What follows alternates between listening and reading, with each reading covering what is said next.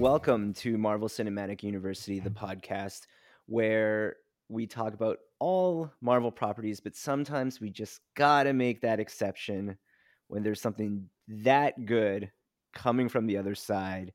We are here to talk about DC's The Batman, directed by Matt Reeves, starring a lot of beautiful people, even some beautiful people in prosthetics. I'm Jerome Chang. I'm hosting this podcast this week. Of course, we have super producer Jay Christie. How are you? I'm doing very well. How are you doing, Jerome? I'm doing fantastic. And our brother, AC, Anthony Canton III, is not on the podcast. He is taking this one off, but we are obviously thinking of him for this. But we came in with a heavy hitter, Stephanie Williams. Steph, I DM'd you today. I'm like, do you want to talk Batman? And you came through like the queen that you are. How are you? We're so excited to have you to talk about this. I'm doing fine. I'm happy that you hit me up because after seeing, I was like, you know what? I guess I wouldn't mind talking about this one. Right, exactly. So you swooped in just in time. Perfect. Yeah, no, I saw your tweet just before Jake pointed out to me. I was like, I'm glad she's like taking that extra break for us for this one. But let's just get right into it. The Batman. Steph, we'll start with you because you were open to talk about it. Let's get first impressions in. How did you feel about this iteration of a character that has seen many in live action? Pleasantly surprised, because about maybe 30 minutes into watching it, I leaned over to my husband and I said, here we go again. But I was kind of wrong in that, and I was happy that I had low expectations, so it's not like they had to do a whole bunch to exceed them, but for the most part they did. And before we came online, Jake was talking about visceral reactions and saying, I was trying to make sure that my feelings walking out weren't just too reactionary, but even the last, three days now, I still feel the same. I actually want to see it again because I enjoyed it that much. Amazing. And Jake, we talked a little bit in our group chat. You are over the moon about this. Tell us about it. I really liked it a lot. I think it's probably, and I might get some blowback on this just because I'll be completely frank that Tim Burton is just generally not my cup of tea. So it's probably my second favorite Batman movie ever made. Right. After The Dark Knight, which I still think just the set piece and stuff. But I think that the thing I really liked about this is that I think so many, the general joke going into this movie was, making Batman dark and gritty isn't that novel? But I think that this movie was a really good example of like, how the phrase dark and gritty has been thrown around too much and stupidly a lot, where it's like this movie had a coherent tone that it was throughout, and it never ever felt excessive. There was never a moment where it was like, we're going to do I mean, maybe it did to some people, but I guess for me is it felt consistent to me of the tone that was going for was dark, but I think that it didn't feel like nihilistic that a lot of the dark interpretations of characters are, where it felt like the point of it was that he was trying to help people. And I think the ending note really rang true for me, where it's like that I can accept you to go really, really far dark in a movie and I'll be okay with it. If the point of it is that it's dark and that's bad, not it's so dark we should just give up on the world. And I feel like that's where a lot of dark and gritty reboots go wrong for me. Yeah. Also, I mean, in fairness, it's Batman. Like, I think when we talk about dark and gritty, like, I think one of the most egregious errors of that had been when it came to Superman Man of Steel, where it was fresh off of Nolan, and they just thought, like, to be serious, you had to be dark and gritty. And dark and grittier against type, against character, whereas, like you said, everything here just seemed to fit. And my initial reaction is I absolutely love the movie. I will say it was too long, but outside of that, like, it's the thing that's forgivable for me is like when it gets the things that it gets right, and we're going to talk about a lot of those things in the next hour. It gets them right so spectacularly in ways that you're just like, so impressed and in some ways so angry of like, it took us this long to get like a Batman movie, like really Batman, and like a comic book movie, I would say really like a comic book. Like that's one thing I was thinking about just talking with a friend right before this. But the thing that's actually exciting about talking about a Batman movie for once is that we can start with Batman, because it feels so often when you think about a lot of the live action Batman movies, the Batman character himself is actually secondary to like the villain or to the set or to the director's ideology of what they want to represent through the character. The ultimate problem, the reason why that is, honestly, with the two big examples being the Burton through Schumacher ones and then the Nolan ones, is that in both the Burton ones and the Nolan ones, they basically solve the central problem with Batman at the end of the first one. You know what I mean? Sure. Like he's not as big, like he kind of is explored by the end of it. And I think that this was really why, and with Snyder, he's been solved 20 years before that movie starts. I think the wise choice they made here was that like he's a mess and he's gonna be a mess by the end of it. Like he is a fucking mess. We're not going to solve this character. Well, it's also like I remember reading over the weekend a Ringer piece that like speaks pretty well to it, and I think Steph would probably know this as well. It's just, it's also the character of Batman and how it's written, how it's existed, has always been a character that was like created to be left open for different interpretations in different ways, that it could be campy at times, it could be childish, it could be a serious detective drama, it could be all these things. And it's almost intentional. And so I think because of that, that's also where we see it in live action getting lost. But like, let's talk about this Batman. Let's talk about Robert Pattinson's depiction and Matt Reeves' writing of him, because I think it's my favorite Batman easily, by far. And I know a lot of the pushback around at least like the Bruce Wayne character and being like very morose and very emo. My take on it, especially if we get a chance of actually seeing a sequel, is this is very Casino Royale. Like this is like that James Bond movie. Like you did not see, you know, Daniel Craig's James Bond exactly realized as the character quite yet. Exactly. And Jeffrey Wright is the confidant in both of them. All right. Sorry, Steph. Exactly. No. It's okay, because that, so funny enough, like Bruce is someone that I'm excited to talk about because I felt Robert Pattinson got both Bruce and Batman down. It felt very year two. And I know the it's very intentional in like its references. Like he even comes in like on top with the narration saying like year two doing this. Yeah. And it felt that way because when he, like this whole thing between him and Alfred, I really appreciate it, because at first I was like, man, we're not getting a lot of Alfred, but I was okay with that by the time they have that talk between the two of them. It made a little bit more sense. But when Bruce was pretty much like, you're not my dad, I was like, man, fuck you, Bruce. But, what a dickhead. It went in line with who he was, someone who was very selfish and still blaming himself for what happened to his parents and thinking that through his actions of vengeance and, putting fear in people that was going to, clean up Gotham or move Gotham in whatever direction he was trying to go in. That wasn't it. Like he went from being a young Punisher to mutual aid Batman by the end of that movie, and I don't know if I've ever seen that in a Batman iteration on screen. In the animation, I'm pretty sure we probably get that. Because like even that Batman's really realized too. Well, the reference point that again from that Ringer piece I really like is Mask of the Phantasm. That is like where you actually see Bruce Wayne struggle with the idea of he actually is. He endeavors to become this vigilante, but then experiences as he grows older, like how grief works, is it doesn't stay as strong as it has like when you're younger. Like you can find happiness, you can grow out of it. And he struggles back and forth between it in that movie, that he like almost wants to like get rid of the mantle entirely until like, go watch it. It's really good. But like that, like those are examples. And to your point, Steph, like especially in live action, like it's just not explored at all. No, because I think folks want Batman to be. I'm sorry, just one more thing. Sorry, you don't have the video on, so I didn't see you're gonna talk.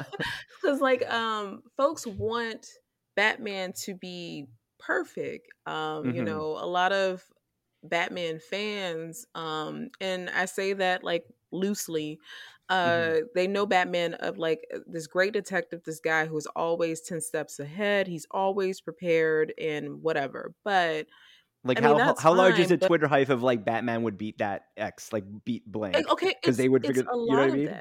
Yes, and that's fine and whatever. Sometimes it's fun, but a lot of times it's just boring because.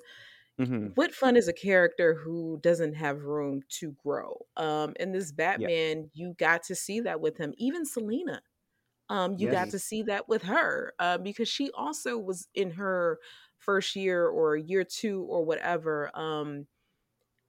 She's Kitty Woman, basically. Yeah, but like again, for like me to be sitting in my seat, those last 30 minutes of the movie, and like actually cheering on Bruce and being close to happy tears that like he gets it, like he gets what he needs to do. Mm-hmm. That was a lot because listen, me get misty eyed over a white man. No. Well, I mean, that's also like it's a very classic superhero origin story that they need to essentially figure out their purpose by the end of like the first act. And we actually give the full movie. Like one thing that if we're talking about some recent movies that we really appreciate, like Spider-Man No Way Home does a thing where they turn the third movie into the final act of actually realizing your purpose and fully realizing like why you need to be who you are. But Jake, like talk to me about like Robert Pattinson's depiction of the character and just like even the character in general. Exactly. I think what I was going to say is I listened to Matt Reeves did an interview on the Big Picture Podcast where he talked about this. I'm not quoting him exactly, but the general vibe he said, which I agree with so much, and I think this goes to what you're talking about, Steph, with what people expect is like the version of Batman that they're portraying simply could not also be a playboy billionaire at parties. You know what I mean? Like, so they decided very early on, like, yes, in the canon of the character, he is usually also like a playboy who, you know, beds women and goes to parties, but they're like, we're just not going to do that. And I think that choice is what completely unlocks the character because it gives you permission. Because I think you could only make the Batman character so dark if you're going to have cut to him in a tuxedo at a ball. You know what I mean? Like, if you instead make him a guy who's an heir, who's barely seen in public, who very clearly has like seems like genuine social anxiety issues with people. Like he just doesn't know how to interact with people. Then that makes it a lot easier to believe and to sympathize with a guy who is still having these problems. Because if you see a guy who can't interact with the world like a normal person, you believe, oh yes, he is still in deep grief. But if you see a guy who's laughing it up at a gala, it's like, is he really still that sad about his parents dying? And of course he is. But, and so I think that opened up a lot for them. And I think also a big thing about this movie, which I think goes back to what I was talking about with it not just being dark and gritty, is that like I think the version of Batman I think people think they want is, this is not literally what it is, but he starts off the movie saying, I am vengeance, and the lesson he learns is, I need to vengeance harder.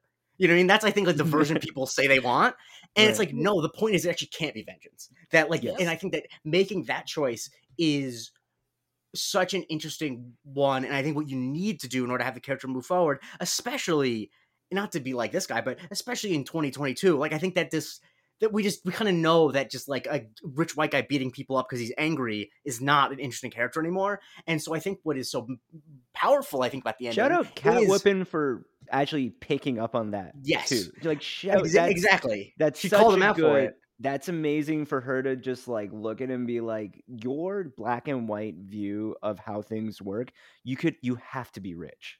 And because I think that so many people, when confronted with some problems or like things that just don't really work in this day and age, like, well, that's why it wasn't written. It's like, or alternatively, you could like add that tension into the story and make that the thing the character has to overcome. And that, what if Bruce actually did realize that vengeance is not the way to do things? Oh, maybe that's gonna be an interesting plot point. And I think that really, really, the fact that they were willing to go there, that they didn't have to end the story with Batman still being all about vengeance, freed them up to do so many interesting things with him.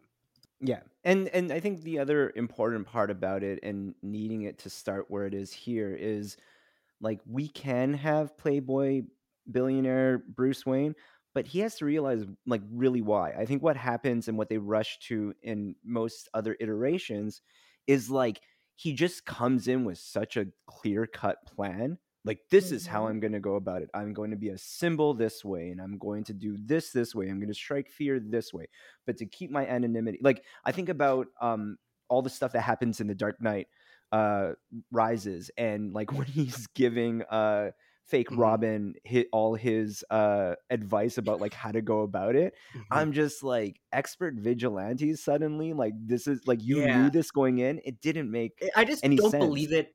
In Batman Begins, I don't believe it, because he comes back from like studying abroad for like a decade and he doesn't mention it to anyone, and that's just unrealistic. If you do that, you're gonna mention it to everyone. You know what I mean? Like, you would come back when I was in China. You know, it's more believable if you remained a recluse the entire time, and so people kind of almost dismiss you entirely, like you just. Yeah, I think it almost it's kind of feels a little bit too, almost feels sociopathic how quickly. Versions of, I think that's the thing Michael Keaton kind of nailed in the original Batman, that I think they kind of didn't know what to do with back in the day, where he is kind of weird around people. He's and a like, big ass weirdo. And I think that like this is the logical extension of that. Whereas I think that Christopher Nolan just wasn't that interested in that. And that's fine. Once again, I think his movies are still great, but I think that that's just something he wasn't as interested in exploring. Well, it's funny you mentioned the Christopher Nolan like interpretation and how he grasps material, because like they're like. Those are really good movies, and I think like Dark Knight still stands as like my favorite film of it. But there is just this element where Nolan he seemed more interested in like the broader ideas around everything, and what these like different characters and archetypes represent as symbols, and like not in terms of like grit, but like just like sometimes just could not exist in a ground level of telling just like a straight story. And this is what's kind of getting to my next point of just how well like we start with Robert Pattinson, we start with this Batman character, but just how well this Batman story comes to life. Because I would say this is like the first instance, and like I'm gonna lean on Steph again for this one, because I don't have as much experience watching it, and I've been watching more over the course of the weekend just to kind of get caught up with it. But when you talk about DC live action, you always say like, you know, they could tell good stories because if you ever watch their animated stuff, to me this is their most animated like storytelling in live action. Absolutely, because it made me think of Hush. It made me think, which is also a great comic. It also made me think of The Long Halloween, which they just recently went last year. Elements of that, and both of those were part 1 and 2 was really good. This is the closest that DC has been to DC animated. With it even did the thing where it starts with a narration, which I love. Like it's like that, like it always seems to go that way. And like obviously that is like because when it comes to Batman movies, you always go noir. But it was funny entering into the Batman starting with Robert Pattinson's narration, and I was just like, wait, is this an animated feature or is this actually a movie that I'm watching right now? Yeah. And I think just that scene when like we see him actually beating the shit out of folks at the at the train station. Yeah. And you see the one guy who's hesitant. Shout out Batman for defending any AAPI hate. That was like really big on him. Social justice warrior. I got that joke somewhere and I was just like, that's brilliant. That's really funny. But but it's true though. And he doesn't, and then the little guy who failed his initiation, he lets him go. Yeah. I also like in like when we talk about just a grounded reality, he walks out of the shadows. Like in any other Batman movie, it requires him to like live in the shadows and pull people out of places. And in, like this is really a strike the fear moment where he already has a reputation. They already establish how the bat signal is like a warning to everyone that it keeps people in check. And it just, I mean, this is a shout out to the score, which I think is like one of the best scores. Holy shit. And Michael Giacchino was so far in his bag. You have to like, it's like he's like a French fry at the bottom of the McDonald's bag. He was that you know what I mean? Just like truly, he spazzed. I'm just gonna say it. He did.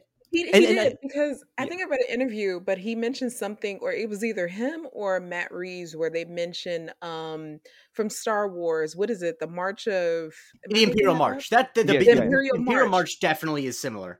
Yes. Yeah, but it was giving me that, which I love because how fucking epic. It's because it is like a calling signal. When the Imperial March comes, you know a motherfucker is about to run through you. And that honestly, is like what's going on with the score too. It honestly feels like the first major, and this is probably not true, but it feels like the first big budget movie score to try to become, that it was trying to become iconic since the Avengers. Because I feel like obviously like the iconic scores, you know, most of them by John Williams. And I feel like there have been, but I feel like of late, like you know, I like some of the scores in the Marvel movies, particularly like the main Ant-Man theme, but they're not trying to be iconic movie music for that. But this, it felt like they're like, oh, we're going to fucking put our money where our mouth is. This is the Batman movie music. Yeah. And, you mentioned the Avengers, and that's like it has become synonymous, but I feel like that was even a score that took its time. Exactly. It didn't become it. Exactly. Yeah. Like when they released this score prior to the movie, I heard it and I was just like, oh my gosh. Like I want to see this movie even more. And what and the other thing too is like the way the Avengers one works, it works as a sound drop. This one lives throughout the movie. It is his theme. And the two uses of the Nirvana song with the score, and the score echoes that a lot. I think just like, I don't know. It's just like, it's a vibe. It, I think, is the thing too. Like this doesn't feel like someone, it feels like there's a lot of heart. You see the vision. You see the vision. Cause the thing about like someone who's like sad and listening to Nirvana, they're sad because they care. And that's, I feel like that's what I'm trying to say about this, where it's like, it doesn't feel gratuitously dark. Cause it feels like everyone cares how bad things are. And the bit where the Nirvana it's a despair in trying and not seeing the like fruits of it. Yeah, exactly. When it comes in, when he's looking at the mayor's son, like that feels like very earned and like, yeah, this is really like this, but also it's a fucking vibe and I'm vibing on it, man. Yes. Yeah. Also, well, go ahead. What Steph. A brilliant way. No, I'm sorry. Just what a brilliant way to give us Batman's background story or origin story, whatever, completely. Without running us through the alley again, right? That off top I thought was just really smart from Matt Reeves to do it that way, because now I actually care. I care about what's going on with the city, the mayor election, Gotham itself. I actually care now because I don't know, like I'm not so obsessed with the Waynes. It's more so like what is going on in Gotham, which is like y'all live like this. It was really fucked up. Well, so you mentioned Gotham, and I know you wanted to talk a little bit about it too, but like, again, thinking about, say, The Dark Knight like lives in Batman and Joker, and they are fighting over the soul of Gotham, but so much that it's exposition over just showing it. Whereas like, I feel in this Gotham, like you wrote it to me when we were talking a little bit ahead of the pod stuff. It like, it's such a character on its own, and one that like, it that they're everyone's trying to fight to save in their own way. But like you mentioned, like characters like Bella Real, like you're a big fan of hers. I don't know a lot about the character. It's the first time I'm introduced to her. Like, how does she exist in lore? That is a good question, because I never did look that up to make sure that she was like an actual character.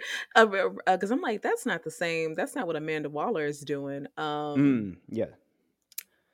So that is a new character from my understanding. Fair enough. Yeah, like when you think about the character of Bella Real, it's...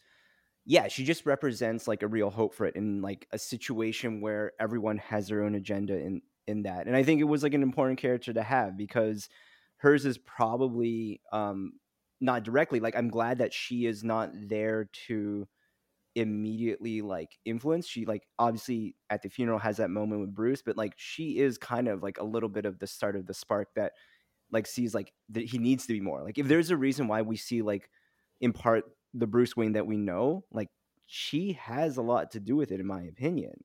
Mm-hmm. But yeah, like I think it just goes to like, this is such a lived in universe. This is such a like great like translation of the Batman universe into live action.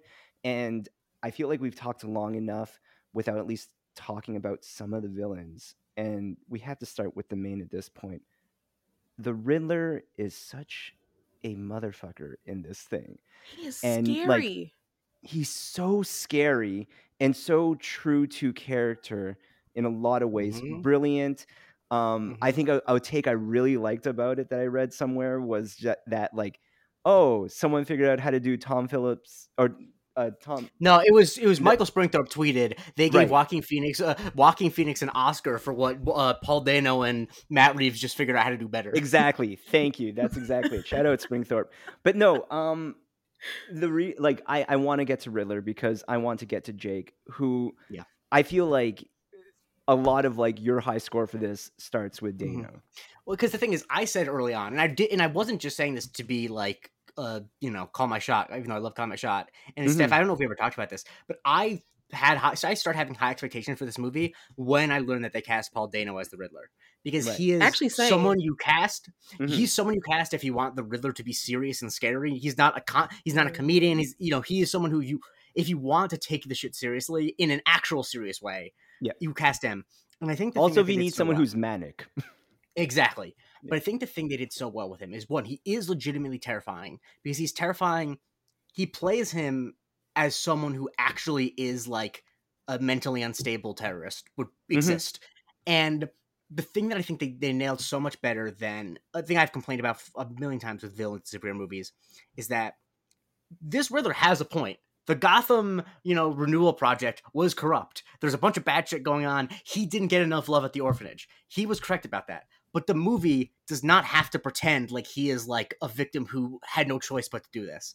And I feel like that is the reason he's so scary is because he's not rational. Like, yes, there are problems with Gotham, but I think what the thing that this movie kind of argues is like, yeah, no shit. Everyone thinks that Gotham is not a great place to live. Like, you're not novel because you think that Gotham needs a reckoning. Like, yeah, Real is doing the same thing. She's just trying to do it through an election. You know what I mean? Yes. And so I think that the way that they allowed him to also he goes after like people who are legitimately terrible, who are bad people, exactly. Yeah. But the way that they allowed him to be unsympathetically crazy, and that's like seems like so obvious, and like I don't even want to use the crazy derogatory, but it's like they weren't concerned with you being like at the end. But the Riddler did have a point all along, and the fact that they never had that in mind, I think allowed them to go places with the character that so many movies wouldn't. They would need you to be like, you know what? When you think about it, he didn't get enough love at the orphanage, so it makes sense that he did all this crazy shit. But no, he was a sadistic person, and the fact that he played him honestly like a villain on Criminal Minds, which is fucking awesome because that's what if a supervillain was real, if the Riddler was real, he would be like Hannibal Lecter. You know what I mean? He wouldn't be funny. He would be, and I think just the look and the.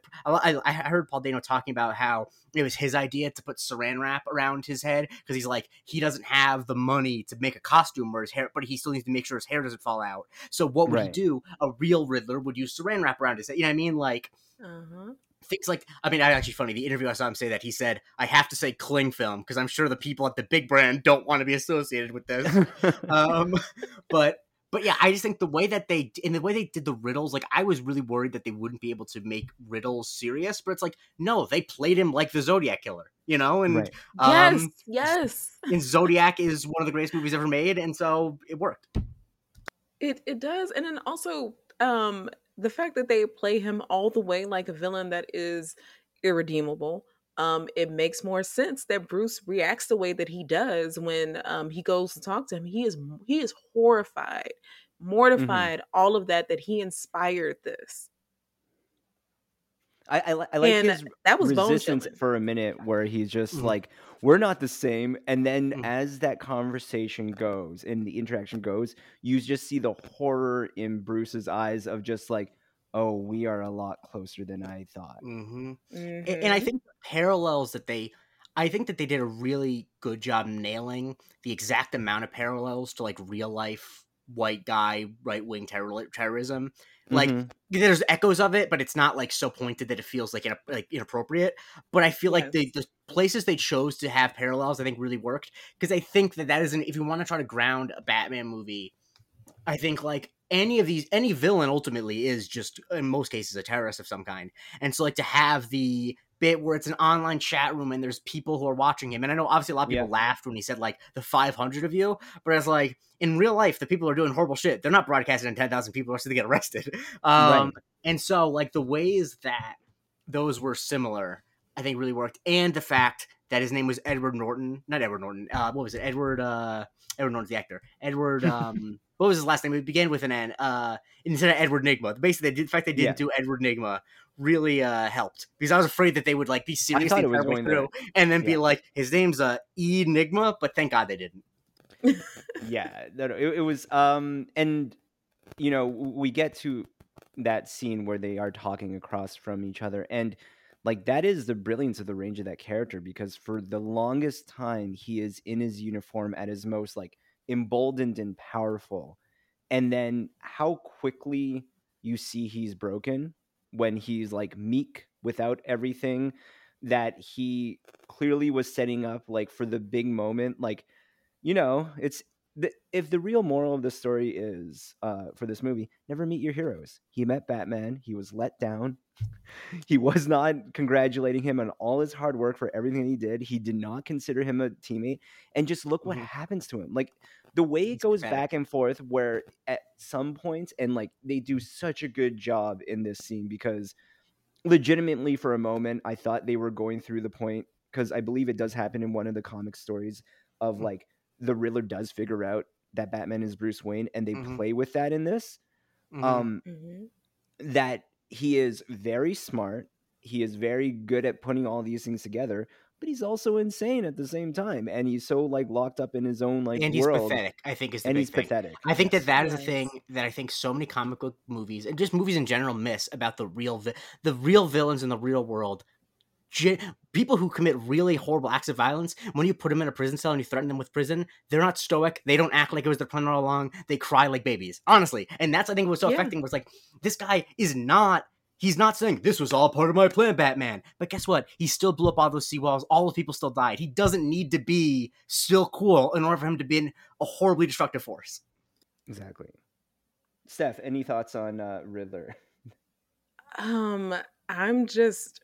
Again, like to Jake's point, when they cast Dano, I was just like, yes, because I had seen Prisoners. Didn't know what I was getting to when I saw that at the movies, but I remember being horrified when I saw that movie. And also, what is it, Taking Lives? He's in that too. Just brilliant casting. He played that like A+. And those riddles on the drive home, I was like, damn, like I want to be able to, like maybe they Googled some of these. I don't know. Doesn't matter. But the way that they tied them together to progress the story forward, I just thought was brilliant and it worked so well. Even the thing that people are starting to meme now with the La Tirada or whatever. Right. I enjoyed that because I think that is just another part of Bruce. Of course, he's on his way to becoming a great detective, but he still gets tripped up on small stuff, and I appreciated that. And the fact that the Penguin, who I also enjoyed, had to tell him, you idiot, like this is actually what it is. Let's get on the Penguin. Let's talk about the Penguin. Yeah, let's talk about him. Loved him. Iceberg Lounge, no whatever on the docks. No notes. Shoot up all the scenery. No notes. That car chase scene, I didn't even know the Penguin could drive like that, but clearly he can. And it wasn't like he was doing a great job. He caused horrific accidents. But the Penguin just worked like he was just this guy who was there waiting for a chance to grab a piece of that pie. And like, I wanted a Penguin spinoff. Like, I wanted to see... And we're going to get one, I hear. Yeah, Steph, I got great news for you. They announced it. It's HBO Max. Yeah, HBO Max is doing a series with Colin Farrell as the Penguin. Yes. Yeah. I will be watching the shit out of that. Yeah. I just... Because I love Colin Farrell. I don't know if you ever can watch an interview with him. He's one of the most insightful guys in Hollywood. And his hot ones is great, as anyone's is. But he talks a lot in these interviews about how... And this thing a lot of people say where it's like, when you put on that much makeup, it's the most freeing thing in the world because you're not thinking about how you look. And me and aforementioned Michael Springthorpe saw the movie together. And we always try to find the most roundabout way to see someone who's chewing up the scenery. So like one time I said like they have to get floss to pick it out of their teeth. Or one time I said someone was chewing the boom mic because they ran out of scenery to chew on. And I feel like this is a situation with Colin Farrell as the Penguin. Like, he actually was kind of disappointed that they were using real locations for a lot of it because it's like they didn't have the warranty to chew them up. You know what I mean? And I think he knew exactly what I think in some of these movies where they have a character whose main function is really just to kind of exist in the universe and then be set up for something later, he knew how to play that. And I think particularly because I assume he probably was promised an HBO Max thing before they even started shooting. And so like it didn't, you weren't wondering why is the Penguin in this movie? It's like, well, if you're going to have a Batman movie that has some stuff with organized crime, the Penguin has to be in it. And the Penguin doesn't have to be the main villain this time. But I think that's what we guys are talking about with it feeling like a comic book. It's like in a Batman comic, if a Batman needs to go to a club, even if the main villain isn't Penguin, Penguin might still be there. You know what I mean? Yes. And so I think that really helped. It helped enhance the story to be like, even in other corner, if you look around any nook or cranny, you're going to see another villain. I mean, you mentioned like it's the possibility that he knew already that he was going to get more. Even if he didn't have that opportunity, for a movie like this, tonally, and how all the characters are, like, you just love to be that chaos. Like, that one who gets to have all the fun in this. And that's entirely what Colin Farrell as the Penguin gets to do here. Like, the interrogation scene where he gets to be like a real shit about it to them while also being like completely emasculated and tied up and like full on doing a penguin waddle as he's like trying to get away. Like, it's a thing where I know I definitely grew up on the Penguin in terms of it being like the real cartoonish, like Burgess Meredith, like the Danny DeVitos, even the stuff in the should have got nominated for an Oscar. Right.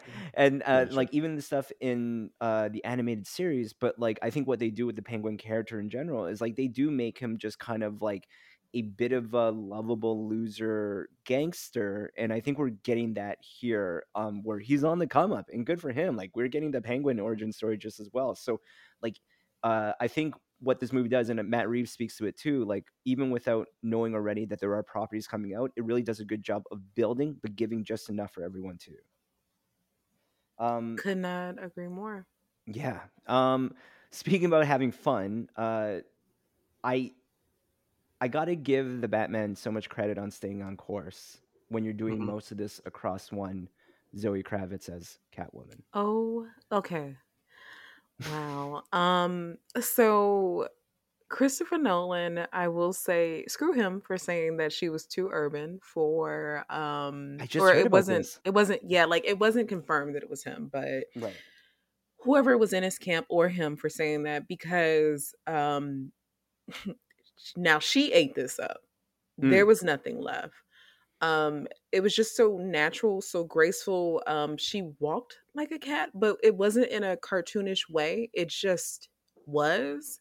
Yes. I was like, I don't know who the nail tech is in Gotham, but clearly she is the one, because those nails were giving, and it just looked very natural too. Like, it wasn't cartoonish. It was still steep in a realism that I appreciated. Also love that she had an interior life. And she had her own arc of herself. I love the call to her sex work history in comics with her mom and the girl Annika, who she wants to get revenge for. She also wants revenge. And it actually takes Bruce telling her, like, that actually isn't the way for you to go about doing it. Even though it's him who wanted the same thing, kind of realizing through her how much it would hurt, right? I thought that was beautiful, and like, I was here for the bat and the cat all day long. She's so often like kind of like the character so often uses just like being a foil, and the fact that she lives so independently and they cross paths is just something that I really love of what's going on here. Yeah. Jake. I think that she's just masterful at it, and because I think that she does. She's a needle she threads really well, which I think with a character like this is. I think a character like this so easily can be used in a movie as just like sexual eye candy, right? Yep. Yeah. And I think that so much of why this works is because all the sexuality in the role, Zoe Kravitz is bringing it, and she's fucking in control of it, and she knows what she's doing, and she's like, this isn't the direct control of the situation. Like, I am using my fucking sexuality because I'm the fucking, because that's what Catwoman should do. And I think that Michelle Pfeiffer does that really well too in Batman Returns. Yes. Mm-hmm. And I think that is something that like really helps you. It helps her feel like an independent, like that you could see a Catwoman movie just with her, that she, because she has tools in her toolbox. And like, I think there's the great bit. I mean, where, arguably at this point, she knows herself way better than Bruce knows himself. 100%. Yes. And the bit where she has like the camera on and is, you know, I was kind of worried that it's gonna be like, oh, is this gonna be Bruce like talking her through and she's all nervous, but like, no, she knows what the fuck she's doing. She's a pro. Yeah. And I just thought that she was just in the scenes with them together. Like, I mean, you know, I've long held that if movies should have hot people in them and the hot people should kiss each other. Like, I think that that's just the thing that we all can agree on. And I think that this movie gave us that, and I really appreciate it for that.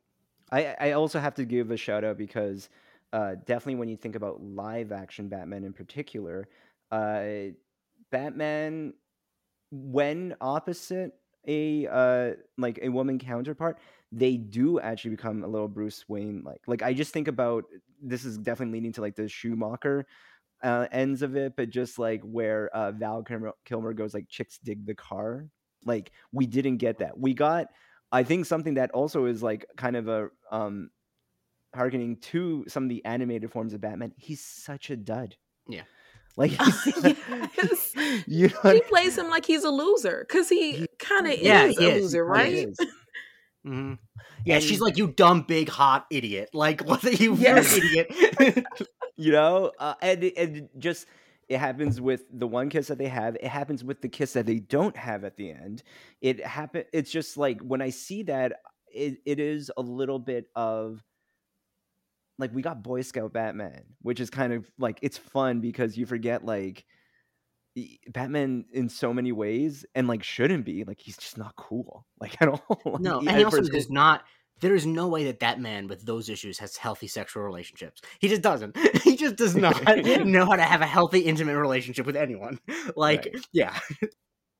But no, it's really such a good performance, and I think especially for a lot of like superhero movies where we do have like a woman and man like dynamic, like legitimate chemistry. Like, I know it's easier to like just like, oh, you could just say it, but no, they had legitimate full-on chemistry that didn't have to be sexual, that didn't have to be like romantic, and no, it was just like knocked it out of the park. We need to actually, I mean, like, the real romance, if we're gonna say, if anything, in this is really Jim Gordon and Batman. I think damn right, damn right it is. The real romance of what's going on, because like, if you talk about the final scene where Batman doesn't kiss Catwoman, how do they not kiss each other in that interrogation room when Jim Gordon is doing his close talking? I giggled my giddy ass off. You gotta go down the hallway and go there. Like, he's like doing, like, he's doing the, he's like leaning his head in. God, that scene was so fucking funny. And I think this is also where, like, you talk earlier about dark and gritty. It knows it's having fun. It knows when it doesn't need to. Like, that's where there's a difference between, like, I'm going to act and, like, listen to all this emo music and pretend to be something I'm not, and something that you just are. And, like, not everyone is like that all the time. And, like, the Jim Gordon stuff is fantastic. Jeffrey Wright in the character, the way they use the dynamic at the beginning, like, Steph talks about, you know, early Batman, year one, year two, things like that. Like, that is the dynamic that it should be, where it's like, I don't quite trust you, but I like trust you more than I trust literally anyone else here, because I know how corrupt the city is. Like, you're the only person that I think can be a reliable person, like a partner in this. And the fact that, like, the bat signal isn't like, there's crime over there, but like, that's the only way I can get a hold of you so we can like talk through the case. I loved that so much. I also love that anytime the Batman is around the police, all the police are like, what the fuck is wrong with you, Jim? Why are you taking this guy around here? I love that. It's like, I love that Jim is the guy at the party who brings that one friend, like, you brought him again? Like, what's happening here? And like, Bruce didn't make it any better. Like, he was being like the lumbering weirdo, especially on that first crime scene. It's just incredible. Like, okay, Lurch, what are you doing here? Just when they're like carrying evidence around, and like, he won't even make a point to move. Like, he just so in character of like, I am the symbol of fear and intimidation, that like, it's like, I guess I'll walk around you fucking dick. Like, is so good. And then like, also, I think what also works well, and it was a good way to introduce like the actual dynamic of the Riddler directly getting to Batman, is it's played off up until the point that you actually see the two Batman card of just like, well, why the fuck is he here? It makes no sense. And like, and the chief actually has a legitimate reason. Like, why did you bring him into this? He might be the murderer. And then like, they're just like, and then Jim just flashes the card. It's like, all right, fine. But no, it's, I think it was a really good balance. Not since, like, I really actually did like the Gary Oldman, Christian Bale dynamic, but this one I like just a bit more. And I think it's more of a credit to, you know, like, when you think about movies like or like stories like Batman Year One, like Batman Year One is not just the story of like Batman in his like first year, but it's Jim Gordon in his first year. And you see the parallels of how they come up together. And I think that's like what you get here in a really good fleshed out way. Steph like taught to me a little bit about Jim Gordon, and just like, at least like in terms of, you know, all the different ways you've looked at, looked ahead at this film. Like, I think you would agree they do nail it, and it makes you just like so much happier about this Batman story. They do, because Jim doesn't feel like a sad sack, because sometimes he could feel that way. Yes. And I appreciate that he doesn't. And it's just this guy who like wants to do his job and like clock out at the end of the day, but he can't, because he's a police officer in Gotham City. And the fact that he also is kind of naive in a way. Yeah. Because he's just like, wait, what do you mean? Like, this guy is corrupt, or you saw him at the club. And it was believable, because this is also Jim's coming out party too, into what he will become later for Batman and for Gotham and as commissioner. Like, just give me a punch and then run out. And then he tells Bruce later, like, you didn't pull your punch. And I just wanted to bring up that scene one more time, because you see how scared Batman is before he jumps, like one as he's running away and flying out, or like grappling out, but also when he jumps off the building, how terrified he is. And he doesn't stick the land. He almost kills himself.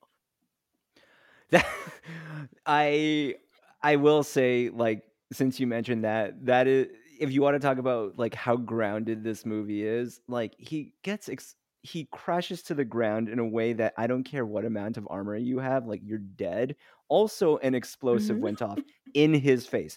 No one shoots him in the face also. Like, there just like is so much going on where I'm just like, and I'm not even mad at it. This is not me pointing out like logistical errors. I'm just like, I like that they actually let themselves be a comic movie too at the same time.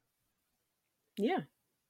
I mean, there's so many things like really to run through. I'm trying to think, like, I'm looking at what I have written down here, and I feel like I got all the stuff. Is there anything that we want to talk about otherwise when it comes to this film? That car chase. Car chase? Let's talk car chase, and let's talk like action in general. That is a really good thing, because like for a movie that is so long in like character building and things like that, they actually do come through really nicely on that front.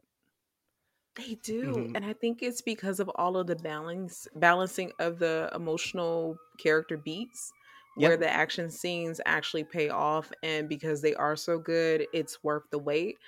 That is the best Batman car in a long time.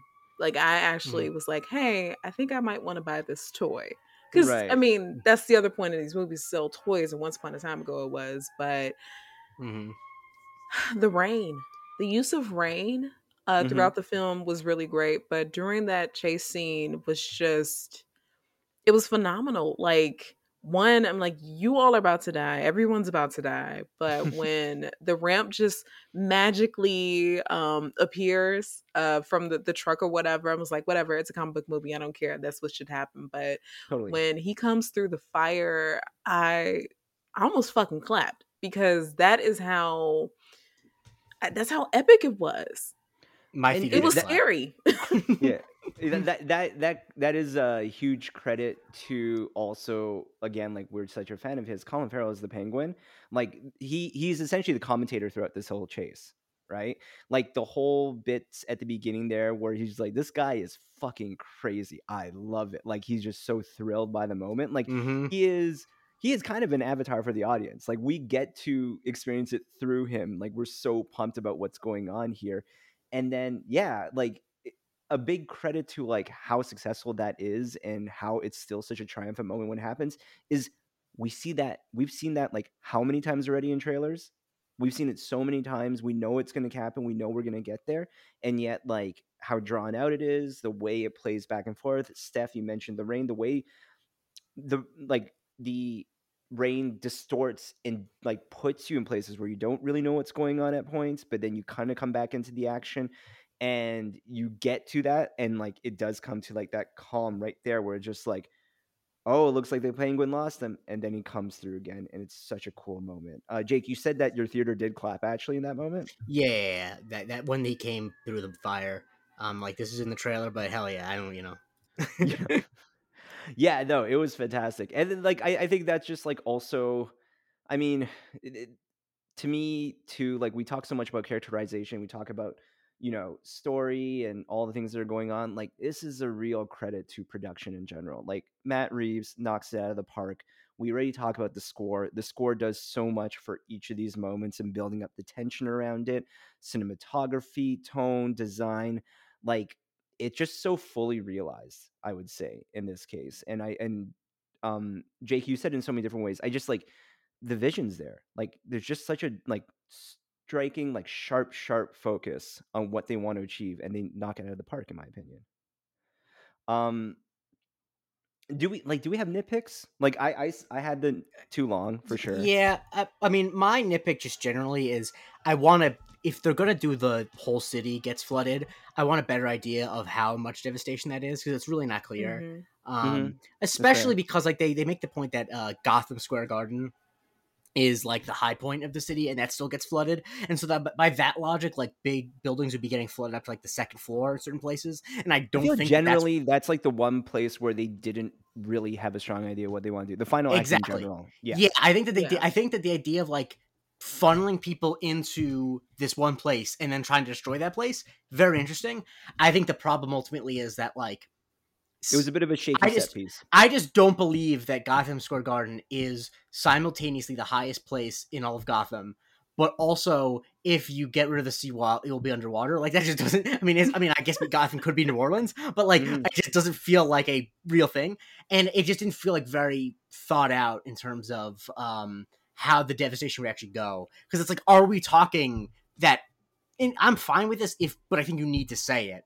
Is 5% of the city dead? Or is it, like, a couple, 10,000 people are dead? Because I think that if that's the case, then I don't believe that the shelter zone got completely flooded. The way the Riddler speaks through and sets it up, it sounds like it is so catastrophic. And yet the way it ends up, it doesn't feel as much. Like, you hear the news reports, you see things are going on, but, like, we're expecting, like, a Chitauri level, like, Avengers, like, this is going to take such a long time to recover from. And, like, I mean, to your point, like, it may be, like, leaning into sequels to figuring that out. I would say, like, in terms of general nitpicks, like, outside of just length, I wasn't the craziest about the final act and, like, the final climax of everything that's going on around there. I think there was solid things going on. I thought it was cool to throw in that little bit of, like, Batman hitting himself with the adrenaline, which I know people have alluded, like, oh, what if it's, like, venom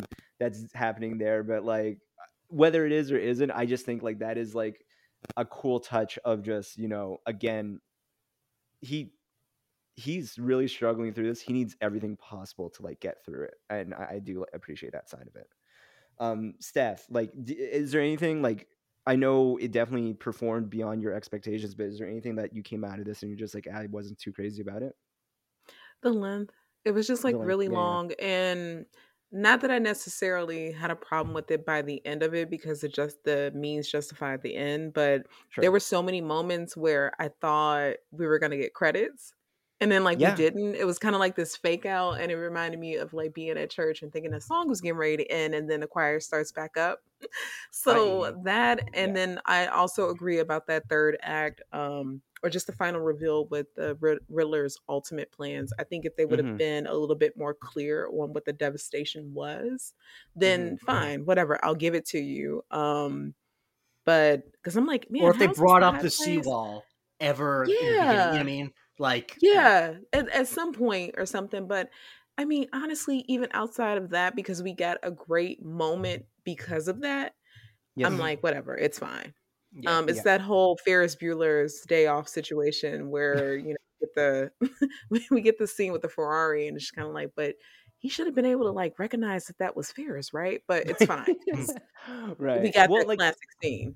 I think when it becomes a length nitpick, it's not so much like you needed to cut the film early, but, like, just thinking about maybe we didn't have to go through, like, 5 different mob bosses and DAs that we had to expose, and we could have just done, like, 3 of them and still kind of get the point across. And I think, like, there's just, like, little bits and margins where I think you could have, like, knocked out bit by bit, and suddenly you're turning a 3-hour movie into something closer to, like, 2.5 hours. years, and maybe is like a bit of a tighter project then. But no, I think we're all just like super thrilled like when it comes to this. Can I just quickly shout out John Turturro as Carmine Falcone? Yes. Oh my God, yes. Especially because, like, while I think he's fun, it is so bizarre that in Batman Begins, the role of Carmine Falcone is played by classic Italian actor Tom Wilkinson. Just really just great casting. So much. But they also took advantage of a thing. Your little girlfriend over there. They took advantage of something that was, I think, deployed most beautifully in Spider-Man Homecoming, where you take an actress of mixed racial descent and you throw people off the scent of one of their parents being another character. Because if Catwoman was white, I would probably be like, that relationship with Carmine's weird. Maybe he's her father. But because my dumb, stupid, simple brain just doesn't make that connection. You mentioned that, Jake. I want to cut you off really quickly just because I want to round back to like how stupid and awkward and what an oaf like Batman is. How jealous Bruce Wayne gets about Catwoman. It's like, why are you following them? What's going on there? Are you doing something on that front? Is so funny to me. Like, even like in a way that he is like fully going to expose his identity at this funeral by just checking it out, figuring out who this is. Like a girl that, like, I mean, he has like Joaquin Phoenix Joker levels of delusion of like what his dynamic is with this girl is pretty funny in that moment. But yeah, sorry, Jake, keep going about Jonathan Turturro, because like that is a great role. I think he knows the thing about him, which is why he's such a great actor, is because he knows that there's like 6 or 7 parts that are more showy than him, and he doesn't overdo anything. You know what I mean? And like he just like I am the top tier mob boss.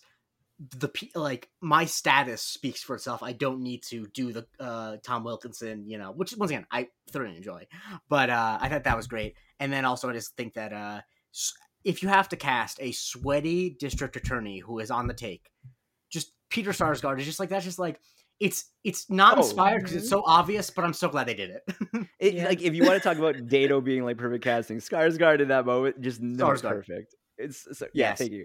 And definitely like shout out to John Turturro. It actually his very like understated performance does remind me of Joey Knish in Rounders, like when he's that. Of course.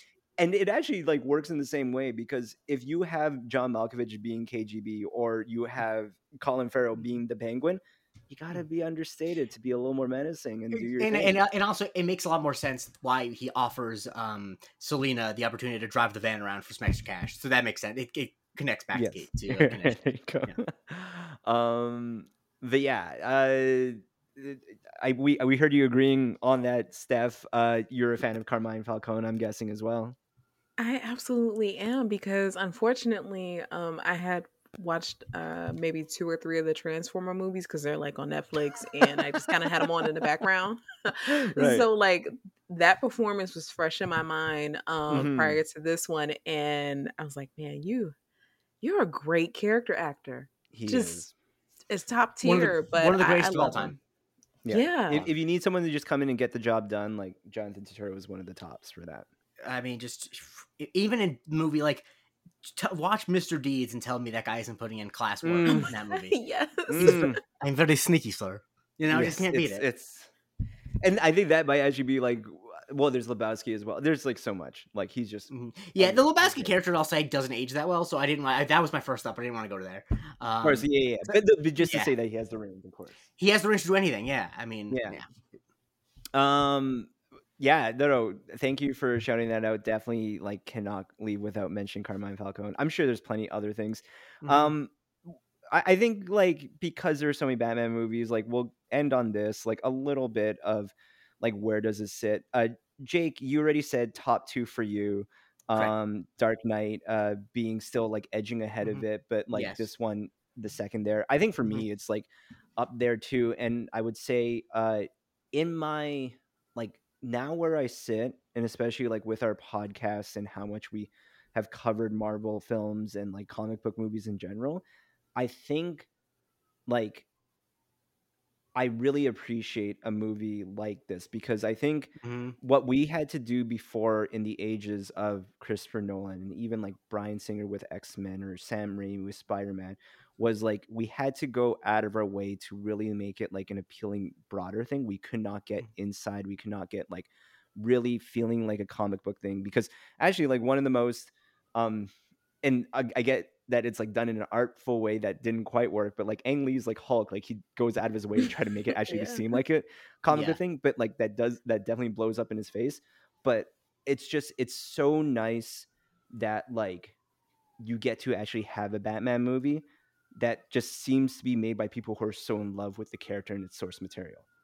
Mm-hmm. And I think, and I think also when it comes to like what a lot of people say, like all the detractors when it comes to like Batman movies and wanting to have like the proper Batman, I think even people who love like things like the Dark Knight and Nolan trilogy will argue like they never have still seen Batman yet on the big screen. And I think we finally can say that we have at this point. Steph, would you agree? Yeah, I think this one, I'll let it sit for a while, but right now it's my top one.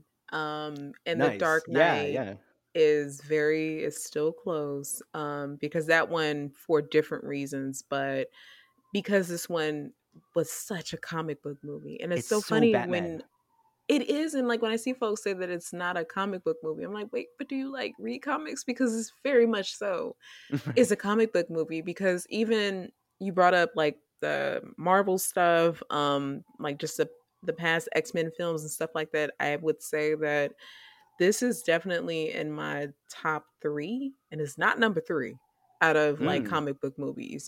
Straight up comic book movies. It's up there. I need to do another watch. I think because it is 3 hours long, it's probably what's going to hurt it. But outside of that, damn, I love this movie. And I did not expect that. Like, I groaned when they announced The Batman. So I'm pleasantly surprised. I think that covers there. Oh, okay. We'll do one mini shout out. We did get the Joker for a minute.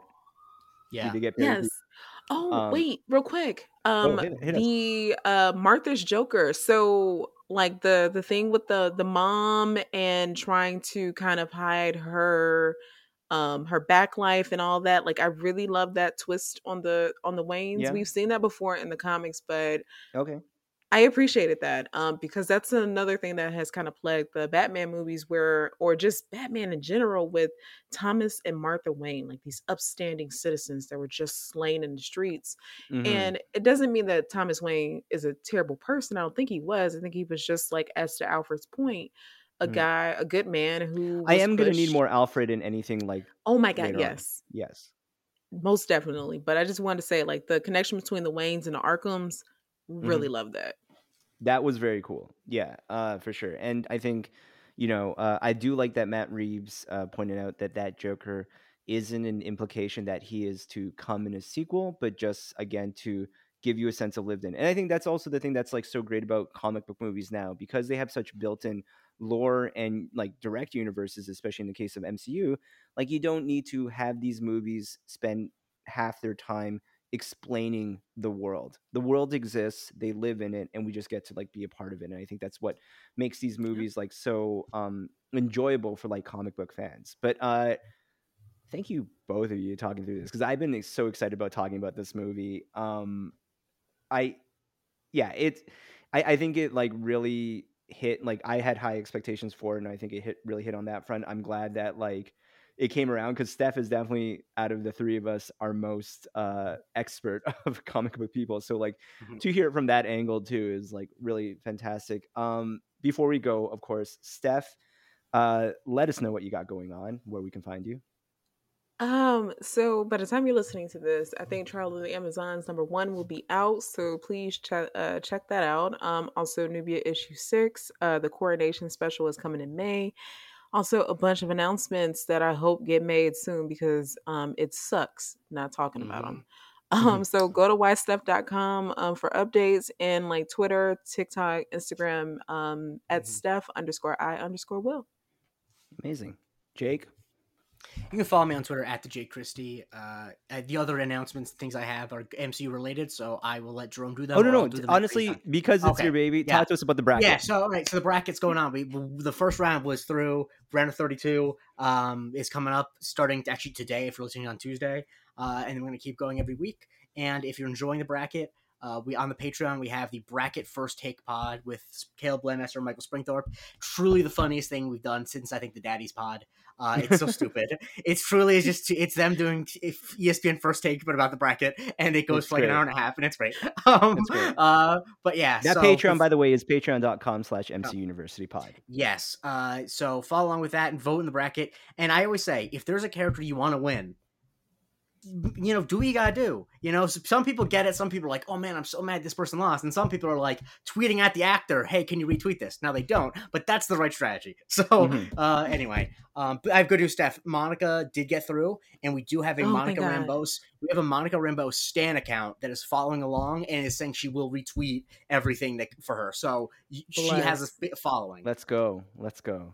I love this. And if you want to talk about tampering, there is no better person to speak on it than myself. You can follow me at Vlad Dragonroll on Twitter and Instagram, where definitely if I'm tweeting about this bracket, I have carefully selected someone that I want to see go through, and I will tweet all about them in support. I will text my friends to vote for it. I will sometimes prepare an edit for my inevitable victory. So if you want someone just as badly to go through, I strongly encourage you to put all your eggs in that basket and make it go forward, because also not just for the sake of you, but also because I really believe in Jake and I really believe in his bracket. I guess there's just a way that some people will like, they'll like tweet about it and be like, hey man, I don't know if I'm sorry about this. It's like, don't apologize for fuckery. I actively encourage it. Like, come on. The whole point of the bracket is to encourage fuckery. The whole point of this existence of this. And yeah. And to find out how much fuckery is going on, you can follow us at MC University Pod. Damn right. And you can continue listening to this podcast. Listen, subscribe, rate, review, all those things. Hit us up. Join our Patreon. Again, that's patreon.com/MCUniversityPod. Appreciate you all. Love y'all. And again, one more note. Once again, Anthony Canton III, we love you, buddy. We'll talk to you soon.